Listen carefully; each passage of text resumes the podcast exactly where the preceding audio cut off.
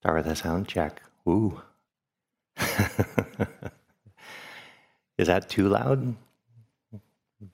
I get some nods that that's too loud. I think I can do about this. How's that? Is that any better? It didn't sound any different to me. Okay. Anybody really need it to come down? okay. So tonight I'm going to talk about the second foundation of mindfulness, which is putting the intimacy of our mindfulness practice on something in Pali, this ancient Indian language. The word for it is Vedana. And this is a, a word worth learning. Vedana is the part of every moment experience from the moment you're born, to the moment you pass away, and whether that experience, the felt sense of being in your experience, has a pleasant tone, has an unpleasant tone, or has a neither pleasant nor unpleasant tone, which we shorten into the word neutral. And there really isn't a good English word to translate Vedana into because it's, it's very specific. It's the pleasantness of a moment, it's the unpleasantness itself of a moment, it's the neutrality or the lacking of pleasure or unpleasantness of a moment. And it, it's that simple, but it's that specific. So, one thing that our nervous system has developed is not just the ability to sense our environment through the eyes, through the ears, through the body, through the nose and the tongue, and then sensing it through our mind's ability to perceive and hold concepts. But there is a tonality that our nervous systems add to every moment of whether the moment is experienced as pleasant, unpleasant, or neutral. And when not seen, this pleasant, unpleasant, or neutral tone becomes the, the smallest snowball that starts snowballing into our greatest suffering, our most complex suffering, is not actually seeing the pleasantness of a moment, the unpleasantness of a moment, or the neutrality of a moment. And it's very easy to stop a snowball when it's the size of a marble. It's very easy to stop a snowball when it's the size of a basketball. But if it starts picking up momentum, it's harder and harder to stop. But at the core of many of our dramas can be felt when you feel down into them, part of what is driving the drama in our life. And therefore, the suffering, the confusion, the agitation, the desperate plans, the confident plans that fall apart, the insecurity of not knowing what comes, is that it will have a Vedana quality, and we will never get control over this Vedana quality. So, bringing mindfulness to this takes some work because it's not where our attention wants to go. But not seeing Vedana, the pleasantness, unpleasantness, or neutrality, will possibly begin a snowballing reactivity that is very hard to untangle and stop the momentum of because there's a lot of inflammation that grows around this. And this ends up being a core psychological uh, element of Buddhist psychology is the fact that our nervous system produces pleasantness, unpleasantness, and neutrality. So that's what we're going to talk about tonight. But I want to point towards a possibility and then show how not being mindful or being mindful of Vedana would free us or would liberate us. So there's a point in practice where usually against our some of our habits we start relaxing into what's actually happening and putting up with a, a, a light bit of influence over what's happening. We come in with good intentions, but we can't control what happens in a sit. We can't control what happens to our mind. We can't control the sounds. We can't control the way the body's going to feel. Can't control if we're sleepy. After a while, we realize we don't actually have to gain control to be well. And there's an attitude of approaching, you know, if there's influence, I'll take it. But if I can't actually influence happening, I can at least take out the suffering and just take it down. This is what is happening. And I'm learning not to suffer when I'm sleepy, when I'm doubtful, when I'm elevated, when I'm uh, tired. I'm having beautiful experiences, when I'm having difficult experiences. And what I love about a month long is that, again, it goes against some deeper part of us that we're trying to awaken, is that we all end up giving into this stream at some point. And then we fight it, but we realize the fight can't win. And so many of us, over and over and over, relax into the stream of what's happening. And as you get more accustomed to that, as you build faith in that and seeing that isn't a tragedy that you can't get control, that there's another kind of well being that begins to come up in us where we have faith in our ability to stream through a greater range of experiences without it causing agitation, confusion, stress, disappointment. And that approach has no upper limit. And that ends up being what liberates us, is not that we finally end up having control, but we relax into the stream and we feel we have the tools to stream through whatever arises enough faith to relax into the stream, enough wisdom to relax into the stream. And we start streaming more and more. Now, this streaming also comes with responsiveness. And so we can be responsive to what's happening. But even there, we have to understand there's a limit of influence that we can have upon the world. So we, we settle for streaming and influence but we don't add suffering if we don't get our way. And that's what the maturing is in this practice is to become part of the stream. And actually gets named as a stage of liberation is to be a stream enterer.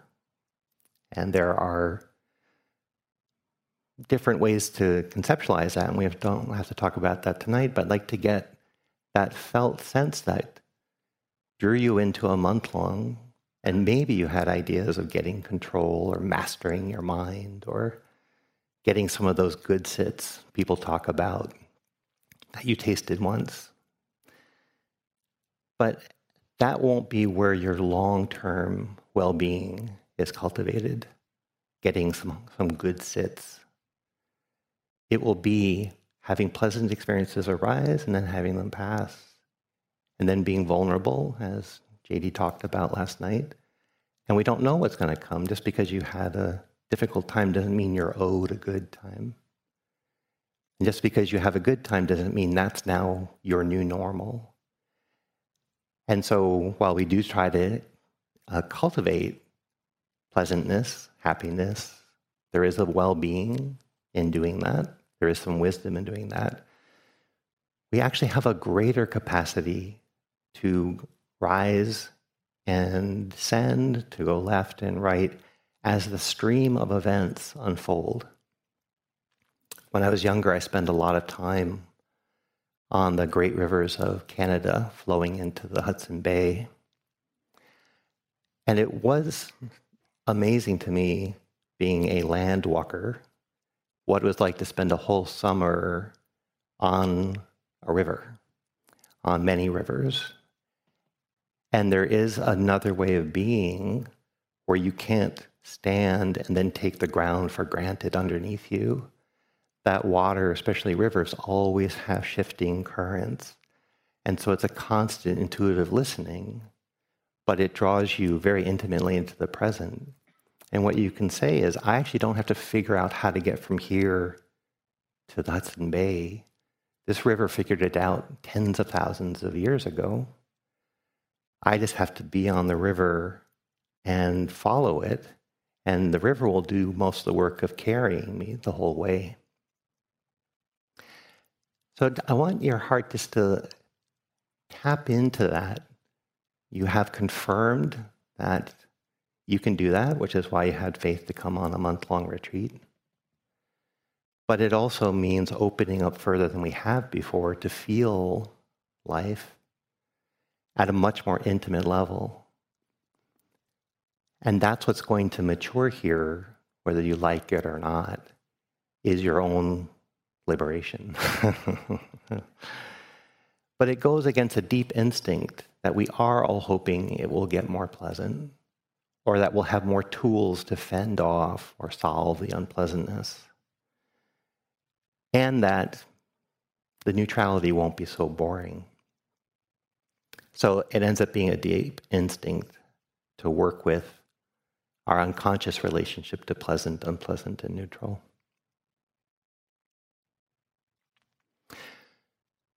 So we have the image of water, and you can imagine water in several in one glass of a shape. And i can pour it into a glass of a different shape. So i could use a, a short glass and a tall thin glass pour the water in. The water doesn't resist the water doesn't hold its old shape when it's in this shape it takes that shape but it doesn't harden to that shape and then whenever poured you can sneak up on water when it's not looking and pour it into a different glass but it's the nature of water to be adaptive. So you can't sneak up on water and get it holding its form, unless it's ice, but we're talking about liquid water. We actually can practice in a way that that's our unconscious go to, is to keep the mind in a liquid form so that it's very intimate with the present moment, but doesn't try to fixate on anything. And that takes some training. And we actually can train our hearts to be more and more oriented that way. Another image that has worked for me has come in thinking about uh, a record needle resting on an old vinyl record. That because the record needle has no preference, it gets to play all the music there is. And the way it does that is it just rests intimately and vibrates with the record right underneath it. And in doing that, it can play all the music that ever could be recorded. It can play silent, it can play intense music, fast tempo, slow tempo, any genre of music. This same record needle can play all of it because it has learned to rest intimately without preferences and vibrate just on what's below it. And that ends up being what any meditation we do, like breathing meditation, without preferences, be a record needle resting on an in breath, just because that's what's happening in that moment. And then an out breath, and you feel the out breath because that's what's actually happening in that moment. And then that's what mindfulness is, kind of, as a metaphor, is like a record needle resting, but it doesn't become monotonous. It actually plays intimately all the music that that record needle could rest in.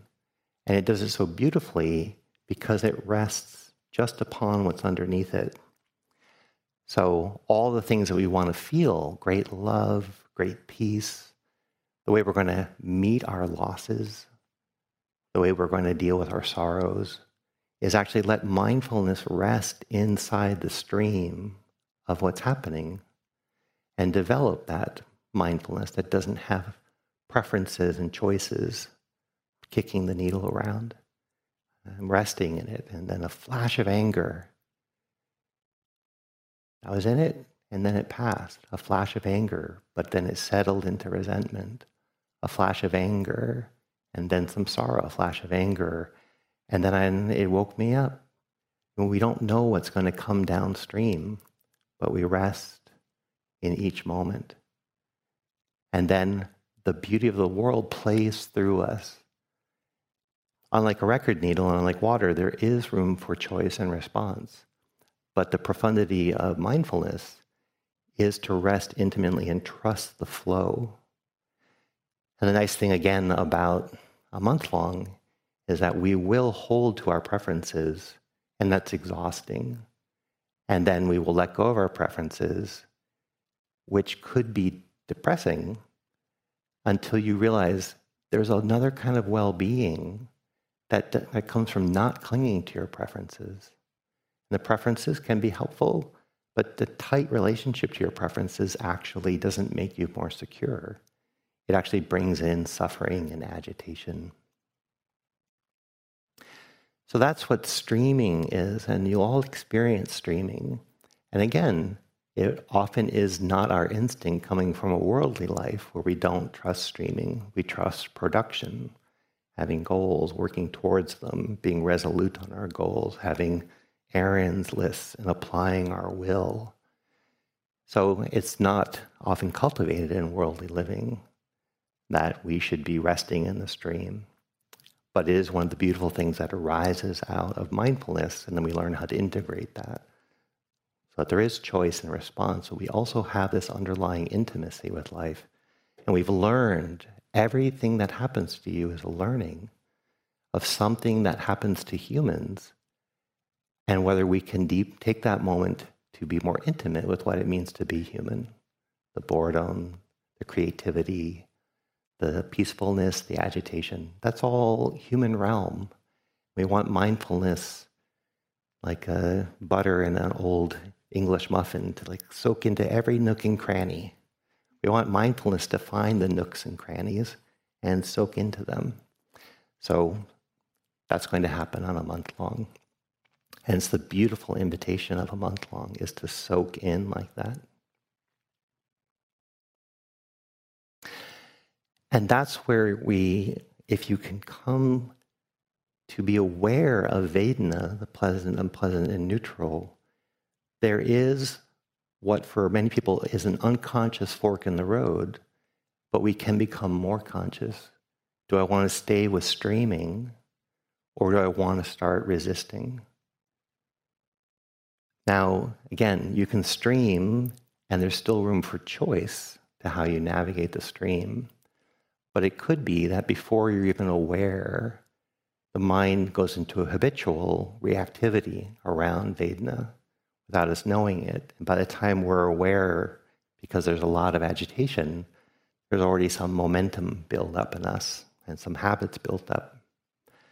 So this ends up being critical to your well being to bring mindfulness to Vedana. And I'll tell you, the mind doesn't want to do this. So, this is why you need this much support to build momentum, to make that insight. But then, when you make that contact, the mind says, Oh my God, that was so helpful. And it thanks you after the fact. But it doesn't want to be intimate with unpleasant experiences. It actually doesn't want to be that intimate with pleasant experiences. How many of you have cooked an incredible meal and invited people over for that incredible meal, it's not actually the most pleasant thing that people really slow down and expand the pleasantness by slowing down. Just by socializing and distraction, you can blow right through a beautiful meal. So we're not, our own mind thinks it wants happiness and pleasure, but it actually dissociates a little around it because it would take some intimacy and some vulnerability to really be there with pleasure. So these are the three things that happen around Vedana, three common responses. There is an unconscious resistance to unpleasant Vedana. And we have to catch up with the fact we've had an unconscious resistance to unpleasant Vedana. So that's why when we come to this retreat, we're already working with a mind that has unconsciously built habits and tendencies to resist what is experienced as unpleasant. So by the time you're even aware that there's something unpleasant happen, your, your mind already is applying a strategy of resentment or fear or anger or irritation, trying to get rid of or control or manage the unpleasantness. So that's something, it's a clue that if it's unpleasant, there's probably some resistance going on. If it's pleasant, there's probably a draw towards it a magnification of its potential for your happiness and a kind of enchantment around it. That's the unconscious relationship to pleasant experiences. And maybe more, more powerful is the way that we neglect neutral experiences. So, as the mind gets familiar with something, it tends to experience it more and more neutrally. And in that neutrality, it fogs out. And then it starts looking for something more pleasant or managing something unpleasant. So when things are experienced as neutral, the unconscious mind either takes unconscious downtime or it says, This isn't worth my uh, investment, these neutral experiences, I got a lot of problems, and neutral doesn't help me with my problems. I got to find something to, pleasant to offset all the hard parts of my week or my month. Or I got to anticipate these unpleasant experiences and strategize around them. So we tend to neglect neutral experiences, which is why it is so hard to stay with the breath unless you're experiencing it as pleasant. But the ordinary breath, the familiar breath, the breath that isn't that different from other breaths you have, it itself won't draw your attention to it. And from that, you can watch first breath, very important, all commitment. Second breath, familiar, but you're in the zone. Third breath, kind of like the other two, you're already taking notes on it. I'll just go ditto. Fourth breath, not even write the word ditto, it's just those little marks. Fifth breath, I could entertain a thought and totally track whatever was new about this breath. Because this breath is so like the other breath that I actually find I have a lot of bandwidth for other things. And I was like in, out, in, out, in, out. And I could use this time tracking the in and out, although it's not actually synchronized anymore, but that doesn't really matter because it's basically in and out. Very familiar territory, in, out, in, out. It's not even aligned with breathing anymore, but like, like that would matter. In, out, in, out. I wonder how or what happened when. And then you're like, oh, wait a second. Oh, I was really lost. Where's the breath? There's the breath. Critical. In, out. Ah. There was the start. There was the finish. Beautiful. Next one, very like the last one.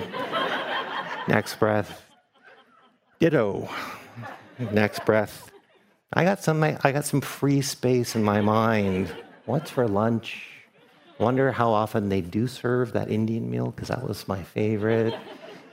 Got to go earlier next time to get the chutney. Oh. I was like, yeah, I got tons of free time. I'm just doing breath. Like, ah, oh, I done it again. How did that happen? And then you don't even go back to the breath. You're just like ditto, breath, super important. Chutney, also important. And you, you, you're laughing, but that's your mind. and that's really what's happening while you're watching your breath. Because it's neutral, it just doesn't come with its own currency to the mind that is really trying to win at its happiness from conventional means. Which is why when you're attending the breath, that's mostly your mind's determination and patience and practice. What that does is that begins to soothe the irritated, exhausted, ungrounded mind. That mind heals. And then the breath suddenly starts to look beautiful but the breath actually hasn't changed much. What's changed is a mind that's not inflamed and scattered with all these plans and strategies. It's relaxed some, it's collected some, it's given up on chasing and holding on to pleasantness and fearing unpleasantness. It rests in the neutral, and then the neutral becomes beautiful. The neutral becomes vivid painful experiences, you start to have some capacity to be in places where before there would have been automatic reactivity. And in the space of that reactivity, it's like I'm actually with myself. This is the first time I've been with myself when there's been unpleasantness. And in that ability, I can meet myself compassionately. I have a certain ability to breathe with myself in places that have been too painful before. And I can feel what a relief that is. I no longer have to have primary and secondary plans to keep myself from feeling this loneliness or this old fear, or these hard memories, these worries. I can actually start breathing in them and they're unpleasant. But now I have capacity to breathe in. And that capacity to be with the unpleasant is where empathy comes in, it's where compassion comes in, it's where understanding comes in. So, if you got a splinter in your hand, the whole area could get red and inflamed. And you could keep putting topical ointments on the whole area, trying to help the inf- inflammation go down. But if you actually find the splinter and pull it out, that whole area can now heal. And if you don't get the splinter out, the place is easy to inflame. We have a lot of inflammation around Vedana because our unconscious mind is using low grade consciousness to basically keep us alive with low grade happiness. That's our default software. But it leads to a lot of exhaustion, limited capacity. It leads to a lot of experiences we don't know how to meet directly, so then we fear them. It, meets, it leads to that low grade consciousness, means that if it's pleasant, we have to hoard it. We have to start collecting pleasantness because it's the only thing that seems to help us when we're not that happy otherwise. But if you do what the ordinary mind wouldn't have figured out, which is why it's so good to have a Buddha come through and map out something that our ordinary minds wouldn't have figured out. If you can breathe with unpleasantness, not an unpleasantness that's actually harming you, that calls for a compassionate response. But if you can find an experience that is unpleasant, but you have enough perspective to say, oh, here's an unpleasant experience. I'm going to go to the Vedana gym and I'm going to do my repetitions. This is unpleasant. There is reactivity. I do not want this. My preference is say, get rid of this. There's a lot of old habit arising to push against this unpleasant experience.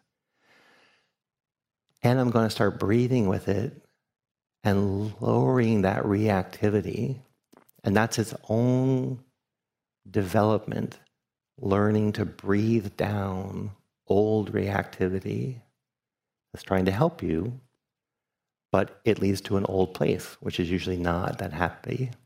It's just old unconscious behavior trained at a long, long time ago.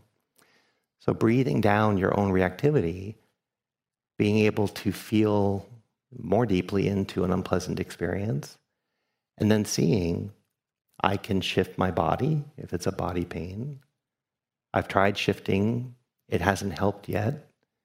So I'm going to breathe a little more with this unpleasantness. Maybe I need to lie down, maybe I need to walk and stretch my body. There are options of response. The funny thing is, you can actually do a lot of work just on not scratching an itch. So, on my first retreat, someone said, Don't scratch an itch. And you know it's not going to hurt you, but you'll watch very compulsive habits come up. I was like, okay, next time there's an itch on my nose, I won't scratch it. And the first thing I did is I scratched it because that was the unconscious habit. It's like, oh, I have to try a little harder than that. How do I not scratch? And the, the hand went up and I had to put it down. And then I didn't scratch the itch. And I watched my mind go like, oh my God, this is not possible. Like I thought a 45 minute sit was too much, but like every second of here is desperate. I was like, really? It's just an itch. And it's like, no, no, this, this cannot stand. And I watched my hand keep going up. And then my mind started agitating and agitating. I've never not scratched an itch. This is intolerable. And then my mind got really desperate. And it started as like, I've got to leave. And I was just throwing out anything to change the fact that my nose was itching.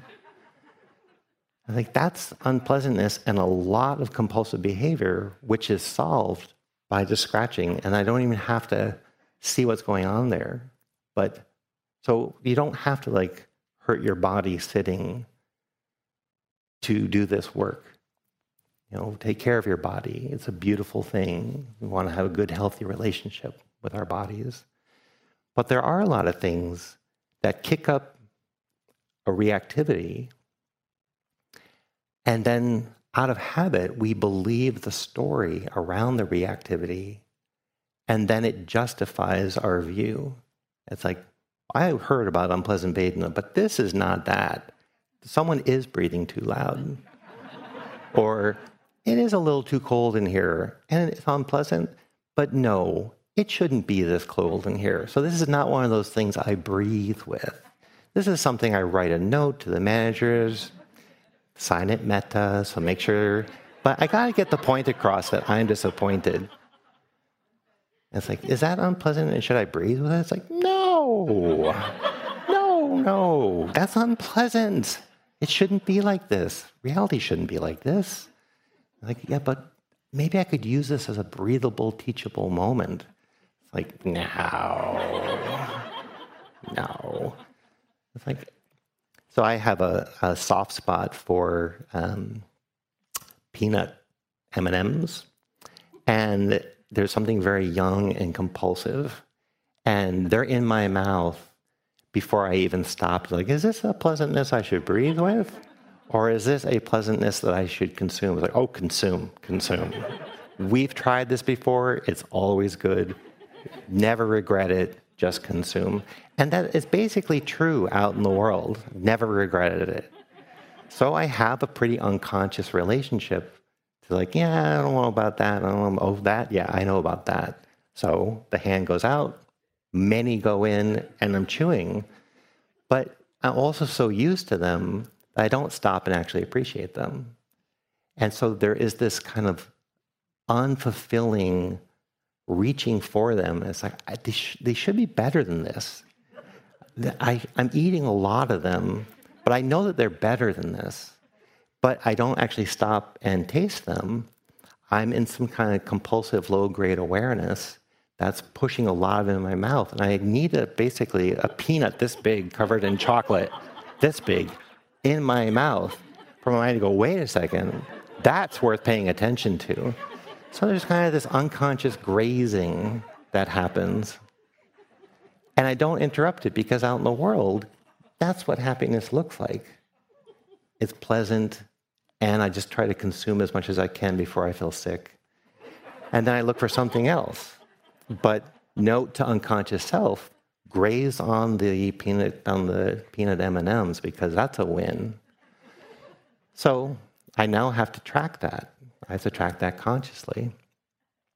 It gets all of us are different in how will what is pleasant to us. So to work with Vedana, one, you have to kind of remember that this is something to do.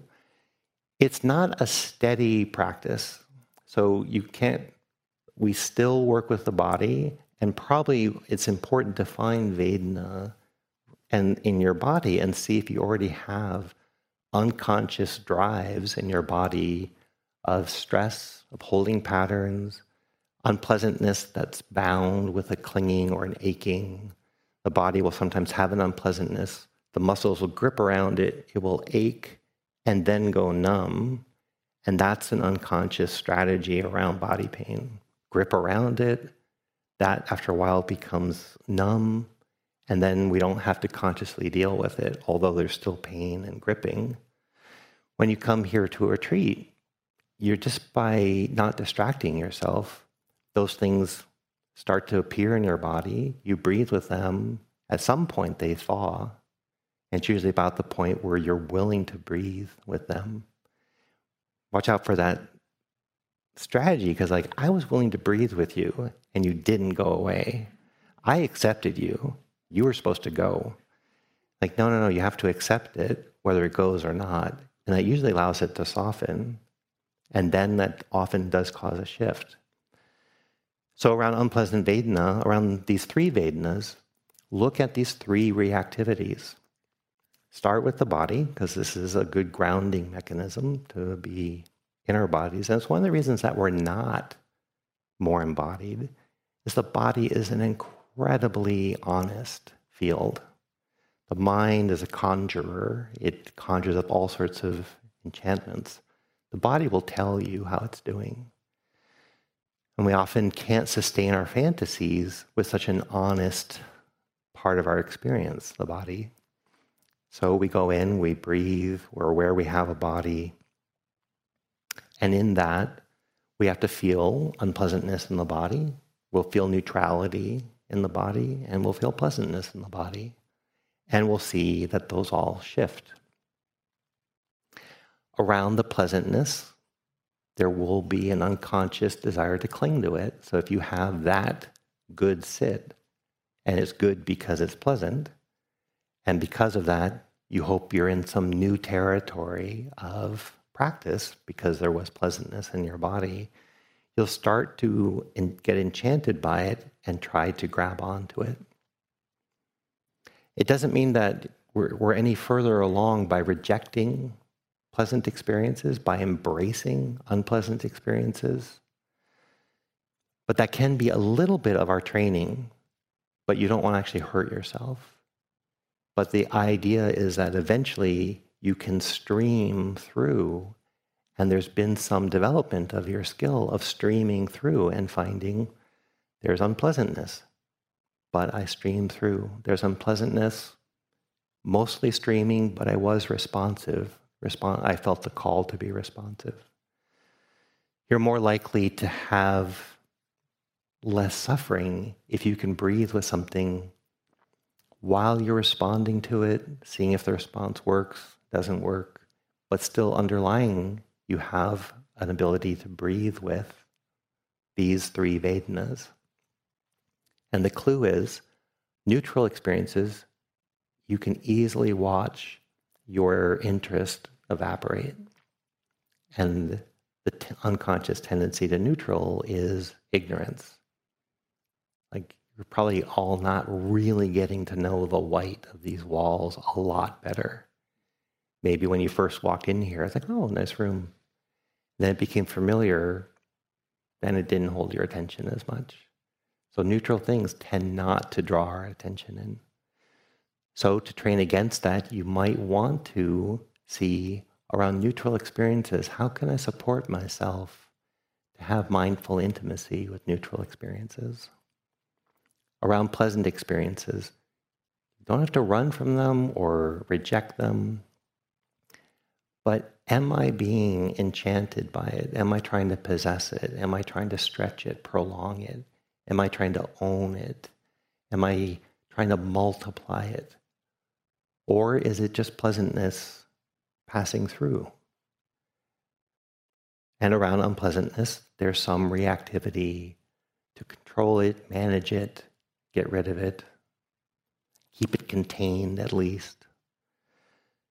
So when we know what other responses are, naming the Vedana can be helpful. So one thing you might try as a training is since we're mostly body focused at this point in the retreat, and probably through the rest of the retreat having some relationship deepening into body, you could name where your attention is and whether it's pleasant, unpleasant, or neutral. We have these six sense doors. So you mostly, you could say breathing neutral. In, out, in, out. Breathing neutral. In, out, in, out. Breathing pleasant. In, out, in, out. Breathing unpleasant. What's unpleasant about it? Like it's not satisfying. It's I want something else. Isn't there some ah? Like, oh, what is the unpleasantness in that moment? You can say, breathing in and out, unpleasant. And that begins mindful connection to actually take interest in the Vedana you're having. You could be in your body and then see your mind has wandered. So breathing, sound, pleasant, back to the breath. then sights, unpleasant, back to the breath.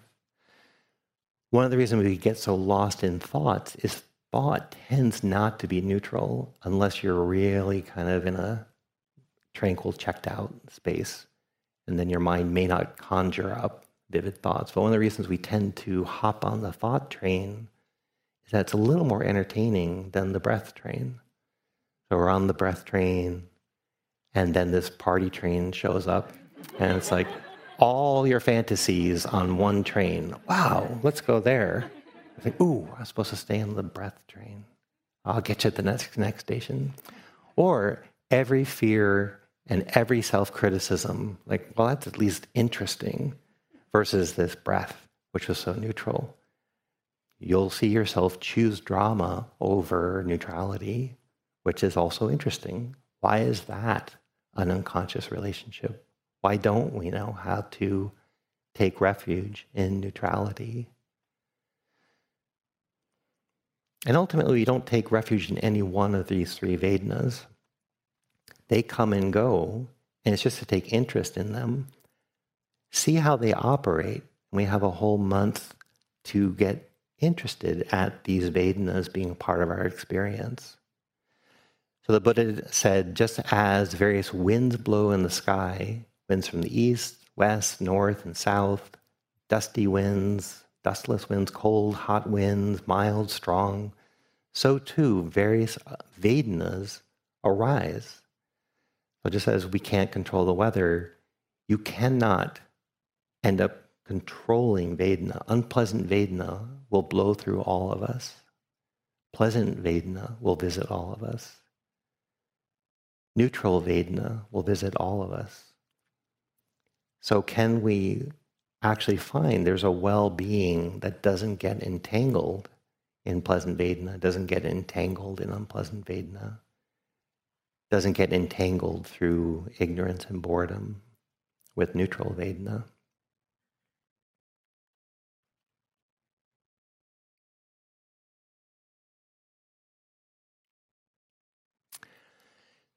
So that's deepening and starting and being convicted with our Vedana practice.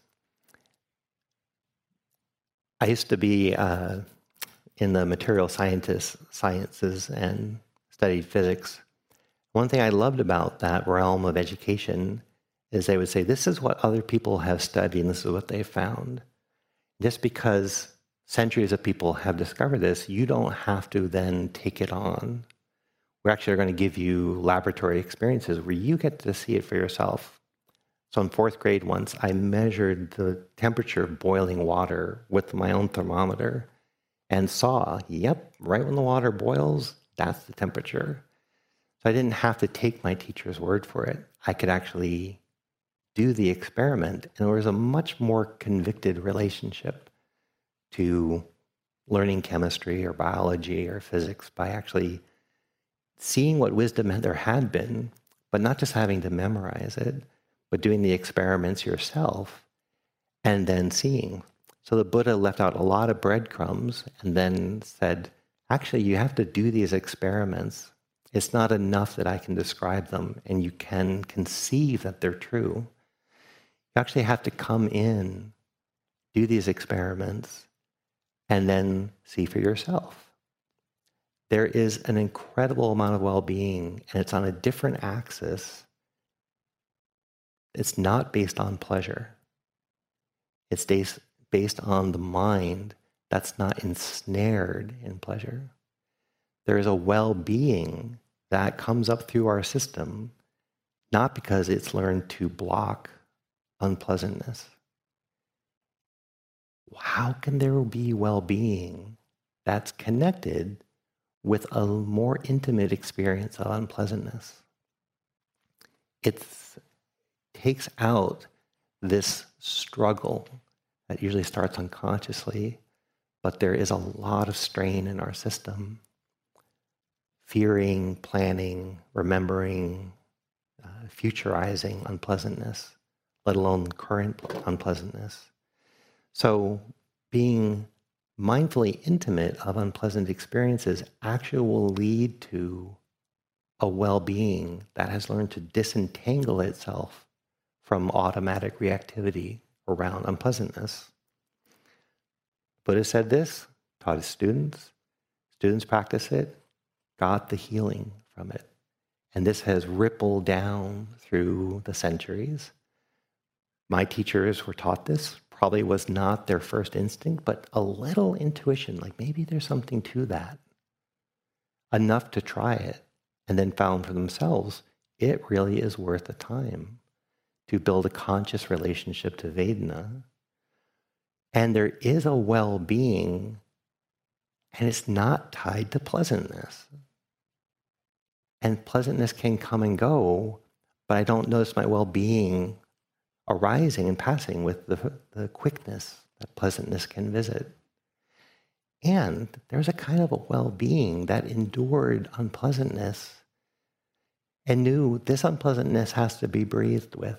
This is not an unpleasantness you solve. For example, my parents are aging, and my dad just went to uh, assisted living, and it's painful. His aging, there's, there's, you can't just tell a, a fantasy story. It comes with aches and pains. It comes with a shift in identity.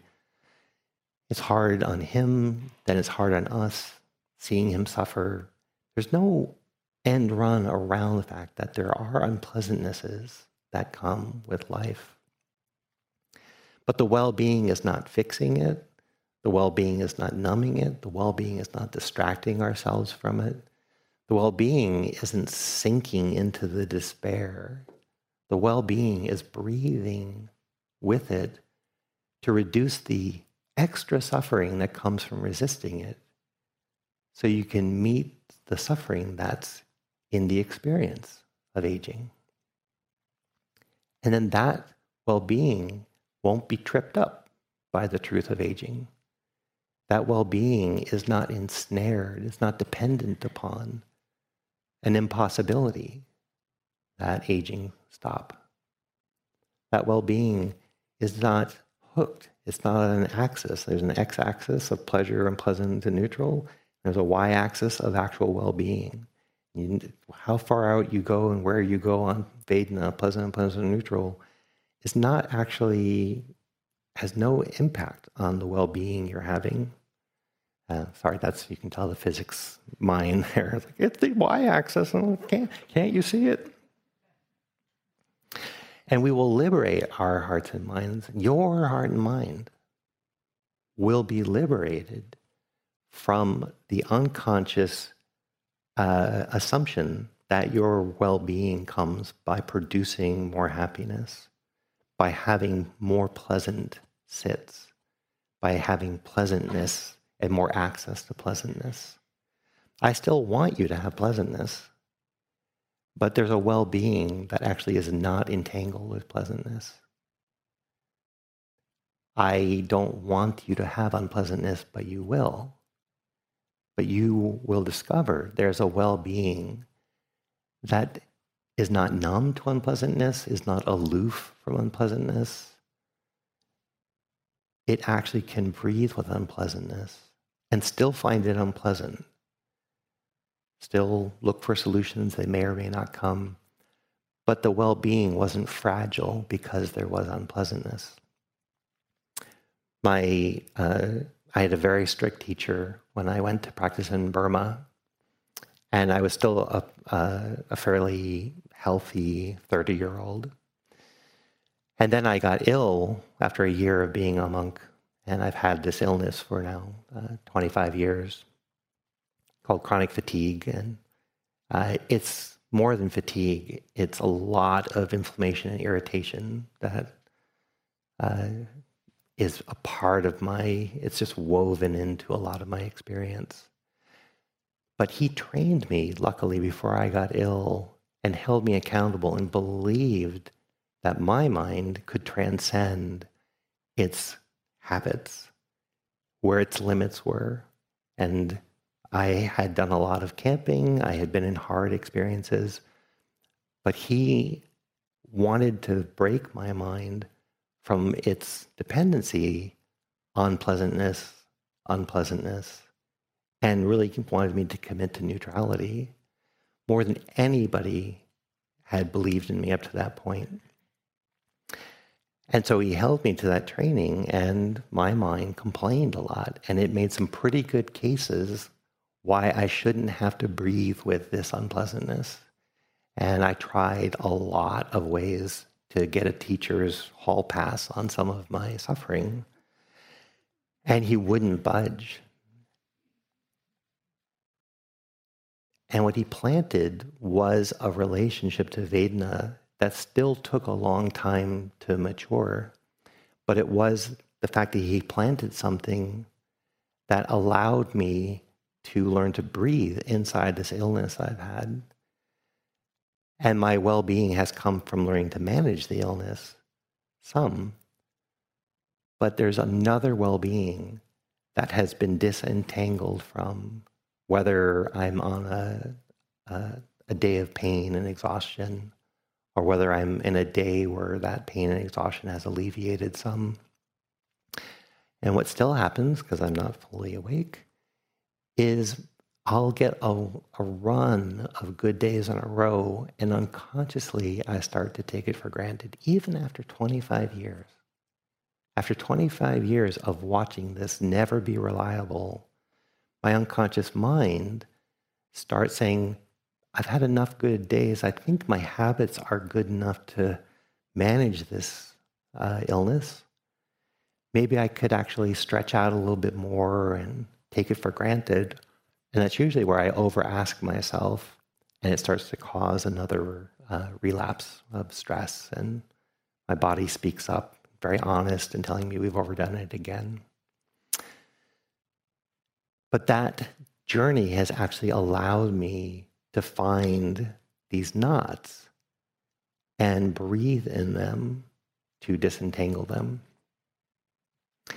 So I used to do a lot of uh, knitting and crochet because I was a raised in a liberal family in the 70s. So I was very celebrated when I learned to knit and crochet. But I used to get yarn, and if I wasn't, if I didn't put the energy into taking the yarn and balling it up, uh, it would easily get knotted. If you keep pulling on this, the yarn you want, it tends to take the yarn as you bought it and tie it into a tight knot. And you could go in there and try to figure out the knot, the free end and where it needs to go through. And that takes a lot of time. And you learn what you want to do with a big ball of yarn that's in a knot is put your fingers into the center. Don't figure it out. Just put your fingers into the center and start introducing space inside the knot. Don't untangle it, but get intimate inside the knot and see if you can wiggle space inside of it. And as you as the yarn ball takes up less and less space, it unravels itself. Like you don't actually have to figure it out. You want to get in there, tease the inside open, introduce more and more space, introduce space. And if you track the free ends, they start going and untying the knot. Like, I'm not sure if that's a knitter thing, and you're like, duh. Or if you're like, I can't even talk, grasp what you're talking about. If you can breathe where you've never breathed before, around something that's so neutral you think it actually might kill you, or something pleasant, but you've never, you've had to turn away from it because the attraction is so strong, or you've just been lost like a moth to flame. If you can actually breathe in the yearning for the pleasantness, you're actually introducing space into the equation and intimacy into the equation around pleasant Vedana and your habits will start to untangle themselves. So, in some ways, it's simpler than trying to get in there and trying to map it all out and figure it out.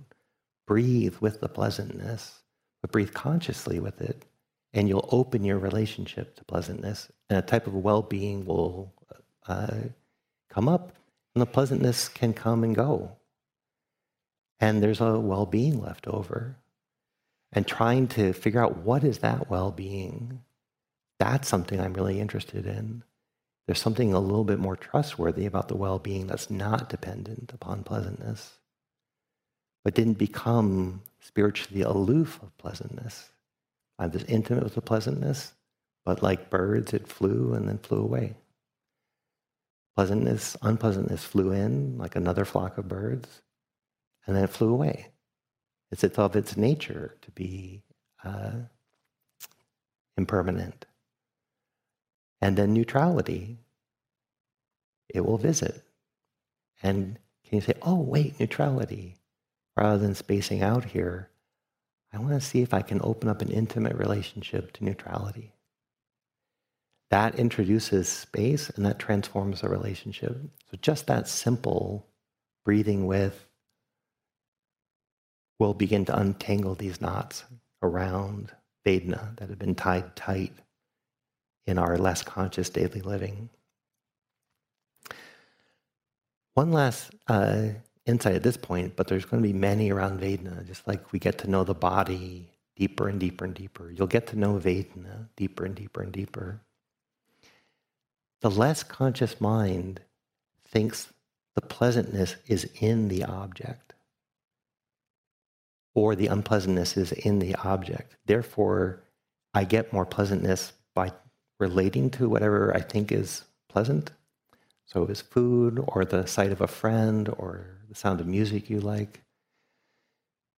The pleasantness, the unpleasantness, neutrality is not actually in the object. And you get to explore that. Now, I admit, I still think the pleasantness is in the peanut covered M&M. And I've looked at it over and over and over, but there was a time I was given a pound of peanut M&Ms and the pleasantness is not in the M&M. Because if it was, you would just keep eating them and that would be a secure relationship to pleasantness. But it wasn't. And you can have these aha moments like the pleasantness is not actually in the object. The pleasantness is in the mind's relationship to what's happening. So you'll, that's one of the ways you'll tease apart what has tied itself inside our minds is we already think certain things are guaranteed to be pleasant, certain things are guaranteed to be unpleasant, certain things are guaranteed to be neutral. And it's actually in our nervous system that that's happening, not in our connection to the outside world. So I'll put out that breadcrumb. See for yourself if that's true. So, with that said, let's turn back to the streaming nature of experience and resting in that stream. The stream is already happening. So it doesn't usually take a heroic feat to be in the stream.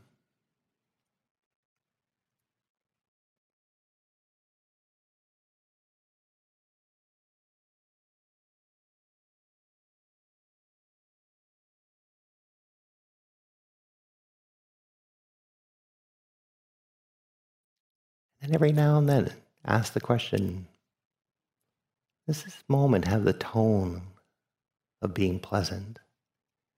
This moment have the tone of being unpleasant? This moment have the tone of being unpleasant? And maybe you start to notice, wow, it's many. There are some mixtures going on of pleasant, unpleasant, and neutral. It's just taking interest in that and then finding it in the flow of experience.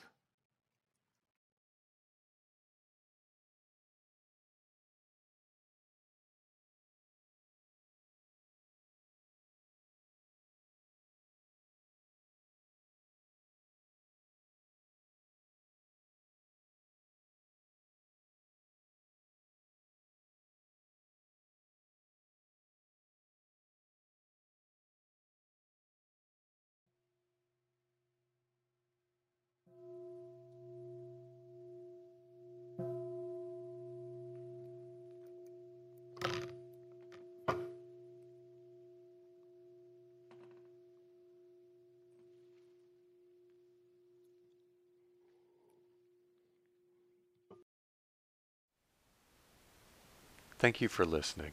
To learn how you can support the teachers and Dharma Seed, please visit dharmaseed.org slash donate.